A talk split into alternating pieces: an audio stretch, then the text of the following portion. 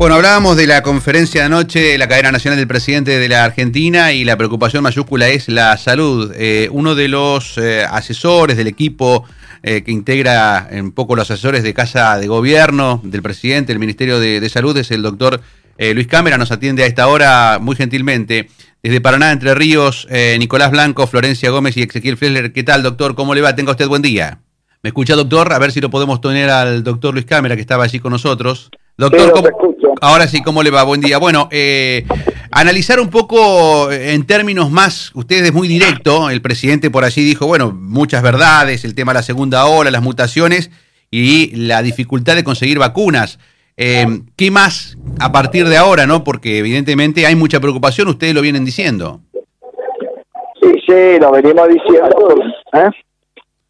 la segunda ola lamentablemente viene este, por proyecciones internacionales y como ya todo el mundo venía avisando previamente, aunque el virus es todo terreno y también todo clima, en los inviernos se pone más complicado. Eso es obvio y esto va a pasar también en los próximos inviernos. Así que vayan avisando a toda la gente que en todos los próximos inviernos vamos a tener que usar barbijo.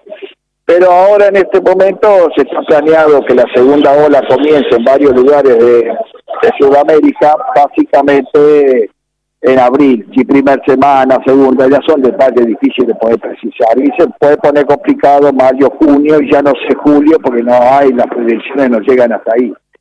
Esto implica en función de cómo nos estuvimos comportando en las últimas dos o tres semanas o cuatro, se hacen esas proyecciones, que no han sido un comportamiento desde el punto de vista social óptimo, te diría bastante complicado. Entonces hay que reforzar a toda costa el comportamiento social. ¿Para qué? Para retrasar la segunda ola y para minimizar el volumen de la segunda ola. Entonces le vamos dando tiempo a las vacunas que están viniendo lentamente, pero están viniendo. Entonces ganar tiempo es muy importante. Ahora tenemos un factor que son la velocidad con el cual el virus nos quiere contagiar y la velocidad con el cual nos tenemos que vacunar ambas, ambas situaciones pueden ser modificadas. La que nos toca a nosotros es el cuidado máximo para no contagiarnos y al mismo tiempo tratar de, de controlar el contagio dentro de la casa, que es lo que yo propongo, usando barbijo cuando hay un contagiado, cada vez que se relacionan con los convivientes que estén con barbijos, para tratar de minimizar el ataque secundario que es el ataque del hogar. Hay hogares que entra el virus y contagia a cinco personas y hay hogares que solamente uno, queda contagiado. En ese hogar que queda uno, la situación es muy buena porque ahí termina la cadena epidemiológica. Ahora, si contagia a cuatro, uno de esos contagia a un amigo, ese amigo se mete en su casa, aunque esté aislado, contagia al resto de los familiares, entramos en una progresión complicada. Doctor, y también las manifestaciones públicas, políticas, sociales, todo hay que hay que desincentivarlas al máximo posible porque mucha gente no cumple los estándares de cuidado y es muy contagioso. Doctor, el tema de, habló del presidente de la, de, la, mutación, ¿no? Ya está la, la cepa Manao, la de Reino Unido, Sudáfrica, hablábamos con gente de, del Hospital Rawson de Córdoba, que ellos la tienen allá. En el Malbrán mandaron estudios de un par de casos de Entre Ríos que están esperando resultado. Eh, todavía no hay circulación comunitaria. También de corriente, también de corriente, sí. No hay todavía circulación comunitaria de estas cepas. Todavía no tenemos los datos del Malbrán, ya te diremos la próxima vez. Pero hoy por hoy viene, eh, es buena la pregunta, desde el punto de vista que hoy por hoy, a nivel del mundo, ya tenemos que saber qué qué tipo de virus tenemos, porque en función de eso habrá que tomar decisiones. Una cosa que, por ejemplo, te diga, mira, tenemos ya muchos casos de la P2, habrá que, uno, perdón, habrá que tomar una decisión. Yo te digo, no, todavía no circula, no circula el virus inglés, la decisión puede ser distinta. Ya no alcanzas con los números de casos, porque las mutaciones están colocando un factor de corrección que hay que tenerlo en cuenta. Y, y, y en cuanto a las medidas, acá la frontera con Brasil preocupa, Ruta 14 y demás. Sí, la Ruta 14, fíjate tú que Uruguayana tiene el hospital colapsado, Santa Catarina por primera vez en toda la epidemia está con complicaciones, porque hasta ahora Santa Catarina no es un lugar. Este Porto Alegre, la semana pasada los hospitales se quedaron sin cama. Siempre el problema de Brasil te diga de la mitad de Brasil para el norte, ahora llegó a los estados del sur, los que están al lado nuestro, Paraná, a esos estados al lado de nuestra frontera. Así que yo, si es mí, yo mantendría el tránsito comercial a rajatabla y todo lo que no es tránsito comercial haría algo fuerte para desactivarlo. Sí, Florencia. Claro, y presentando, y con, con controles, me imagino, ¿no? No, por supuesto, eso Fundamental. Está. Yo te digo como política, después cómo se articula, bueno, se verá.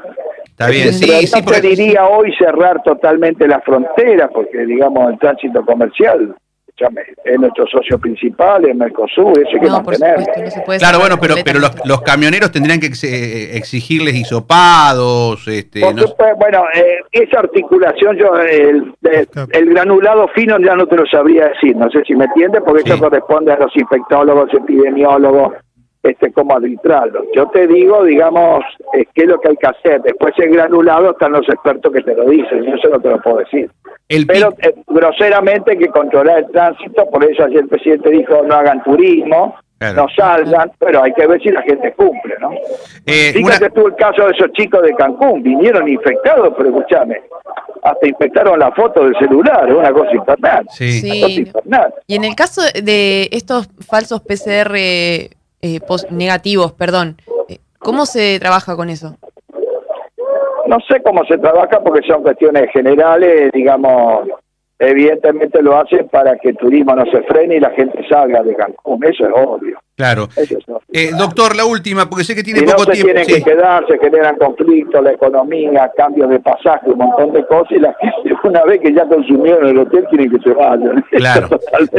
Do- do- doctor, eh, entonces, eh, el, el, el pico para cuándo por ahora lo esperan? No, no, no, yo no estoy hablando de pico, yo digo cuando empieza la ola. Sí, que ¿cuándo? Ya te digo, ya estamos con un movimiento, ¿eh? ya estamos Sí. con movimiento. Sí, ¿no? porque Ya se está estamos, yo le manten- estoy hablando de escaramuza fronteriza, ¿viste cuando se entra en guerra que siempre hay unos líos en la frontera primero? Bueno, o que o en diálogo de en diálogo ese campe- campesino ya el virus mandó un indio bombero, mandó dos para ver cómo está el ambiente. Claro, sí, sí, sí, sí. Esto es distinto del rebrote, el rebrote fue culpa nuestra, ¿está bien? Está Porque el virus estaba yendo y nosotros le tiramos una soga y lo volvimos a traer. Esta es el virus que quiere entrar, ¿eh? es distinto. Está bien.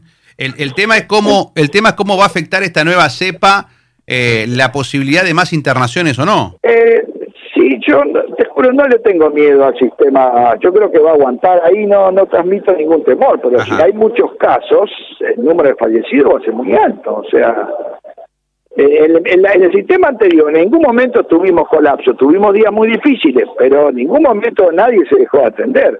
Lo cual no significa que hayamos salvado muchas vidas, lamentablemente falleció muchas personas. Claro. En este rebrote solo, para darte un día, que ya va para el cuarto mes, en este rebrote solo fallecieron 12.000 personas. Entonces, cuidado cada vez que el virus aumenta, ¿entendés?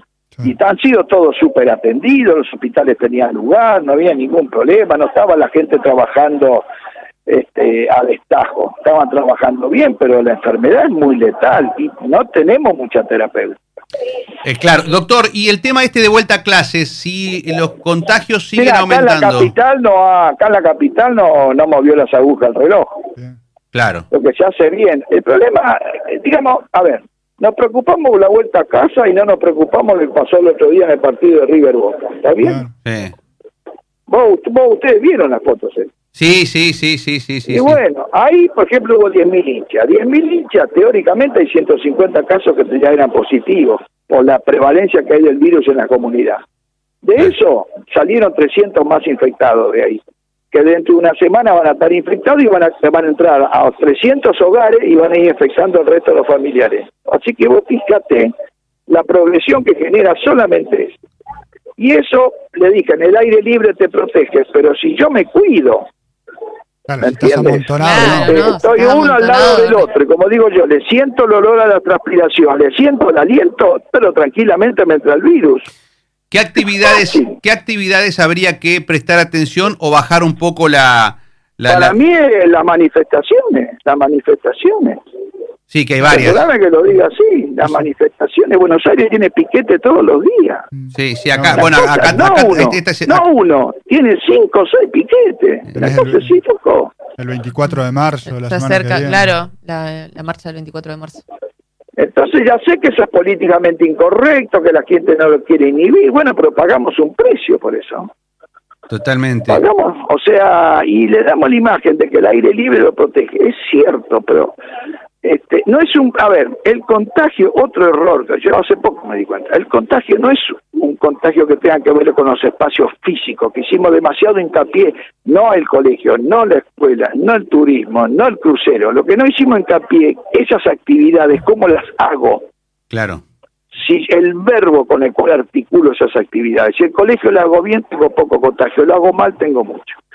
Si voy a una cancha de fútbol y estoy con barbijo, tengo poco contacto. No uso barbijo, uno al lado del otro saltando, tengo mucho contacto. ¿Me entendés? Sí, claro. Este, nos pusimos mucho en la estructura física y no el cómo hacemos las cosas. En el cómo, en el verbo que articulamos, para mí está la clave. Doctor eh, eh, Cámara, gracias por el contacto. Bueno, hasta luego. Gracias, un abrazo. El doctor Luis Cámara.